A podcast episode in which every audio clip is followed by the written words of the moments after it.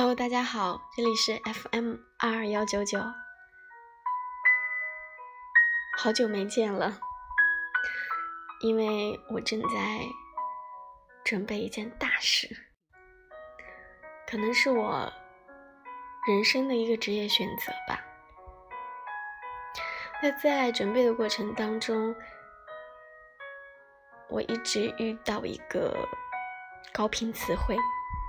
叫做乡村振兴。那作为一名大学生村官，对乡村的那种特殊的情怀，我一直非常希望新乡贤能够给家乡带来新的变化，所以我今天分享到的这篇文章叫做我们到底需要怎样的乡贤呢？乡贤是怎样的一群人？未来的乡村振兴，乡贤怎样才能发挥更好的作用呢？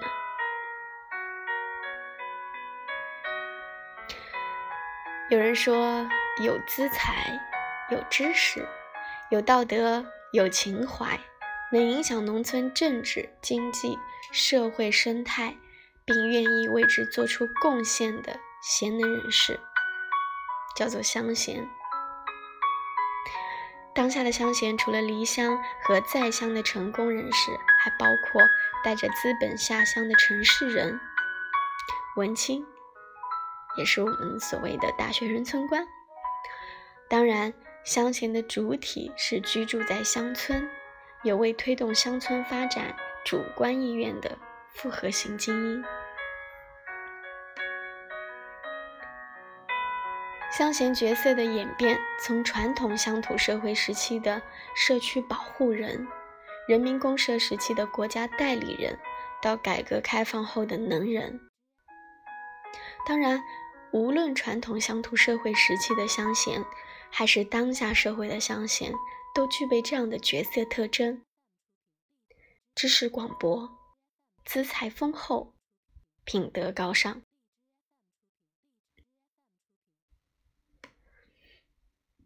乡贤呢，一般分为三种类型：传统型，也就是我们的道德型乡贤。这类乡贤主要是退休干部、老党员和村内的明白人，他们为村民群众办实事、解难题、化矛盾，凝聚了推动乡村发展的正能量。财资型乡贤是经验型，它起到承上启下的关键作用，主要为有经商和管理经验的经济能人。他们在村落发展陷入危机的时候挺身而出，与村内的老党员、老干部们一起整顿村落，推动村落发展步入正轨。还有一种是知识型乡贤，也就是企业家型，也是一种特殊类型的党政经一体的铁腕精英。他们主要扮演着美国政治经济学熊彼特笔下的企业家角色，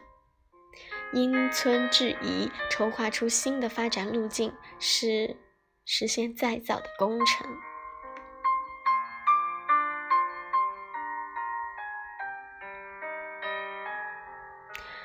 探寻乡村振兴的乡贤力量。春节回乡是一次熟悉而陌生的归程。几天时间里，我在每个清晨和傍晚重新打量它。我的家乡嵊州西部一个平原里的小村庄，这里不贫穷也不算富裕，几十年来村民多务农营生，身上缺乏冒险的基因，日子过得安逸知足，不温不火。我印象最深的是村里的一所小学，童年在昏黄的灯光下读书，朗朗的书声穿透平静的荷塘，经不起水鸟。很多年后，当我穿过原野，重走这条上学路时，终点已经变成一个苍苍白发的养老院。乡村的学校早就死了，有的变成了仓库，有的变成了厂房，有的至今废弃着。村里的孩子们都被车子接送到镇里读书，农村的乡土气息越来越被城镇同化。村里的祠堂也早就拆了，还记得以前过年时，大家都在祠堂里做年糕，淳朴而欢乐。祠堂里还有戏台和棺材，是孩子们最敬畏的地方。现在，它变成了一个坚硬的水泥停车场。曾经村庄的人都种田，现在田和人一起老去。新一代则大多选择进城，因为种田太辛苦，效益也低。大片农田被省外人承包，一亩100把块钱。有的种了西瓜，有的种了甘蔗，有的被改造成鸭棚，又很快被作为违章建筑拆了。还有一个变化引起我的注意，我发现自家门口贴上了一张勤劳孝顺的标牌，这样的牌子每家每户都有，有的贴的是诚信，有的贴的是创业致富。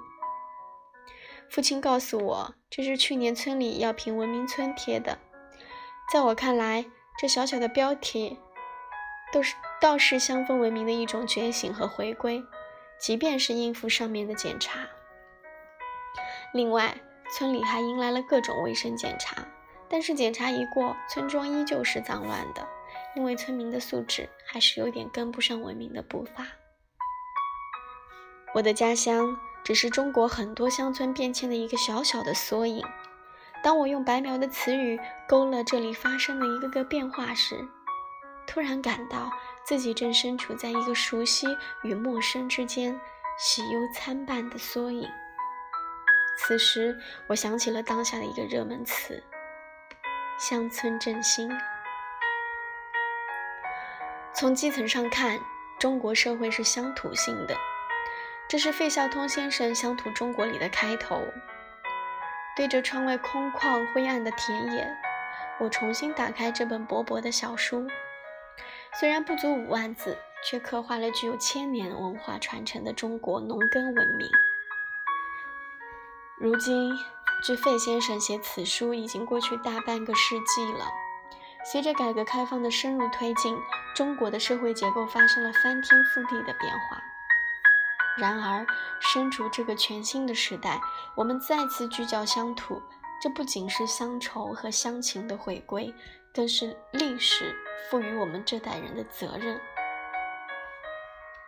改革开放40年里，中国农村的面貌和农民的生活发生了巨变，令人惊喜，但同样令人忧虑。对时代巨变冲击传统乡土文明的忧虑，空心化和城镇化。乡村的文明和农民的价值已经发生扭曲。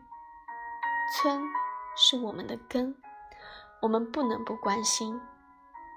未来中国的乡土社会该如何振兴？现代化的浪潮是否会瓦解传统的乡村文明？2月4号，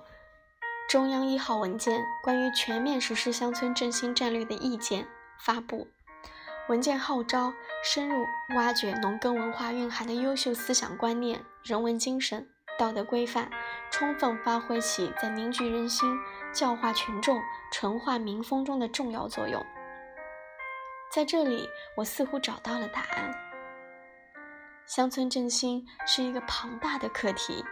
需要从中国数千年农耕文明中寻找破解乡村治理的困局的药方，给失学严重的乡村注入鲜活的因子。乡村振兴需要不仅仅是建房子、铺路子、搞形象的面子，不仅是搞投资、造民宿、开发旅游，要是文明的振兴，精神的复兴。因为这才是一片土地、一个村庄、一个宗族代代延续、繁衍不息的力量。我想起自己走过的那些中国乡村，那些传世家风，那些道德榜样，那些人文亮光，那些村规民约，在岁月变迁的尘埃里依然熠熠生辉。比如我刚去的王羲之后人迁居的嵊州华堂村，30余代的族人以蹇壳养廉传家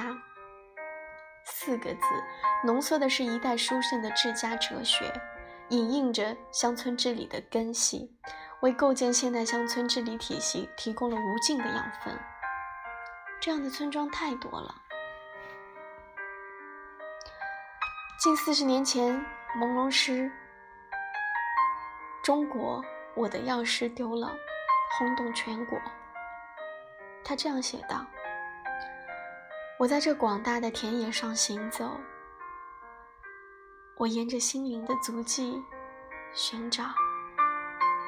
那一切丢失了的，我都在认真思考。如今我们同样是行走在田野上，在思考那些丢失的，在寻找那把振兴的钥匙。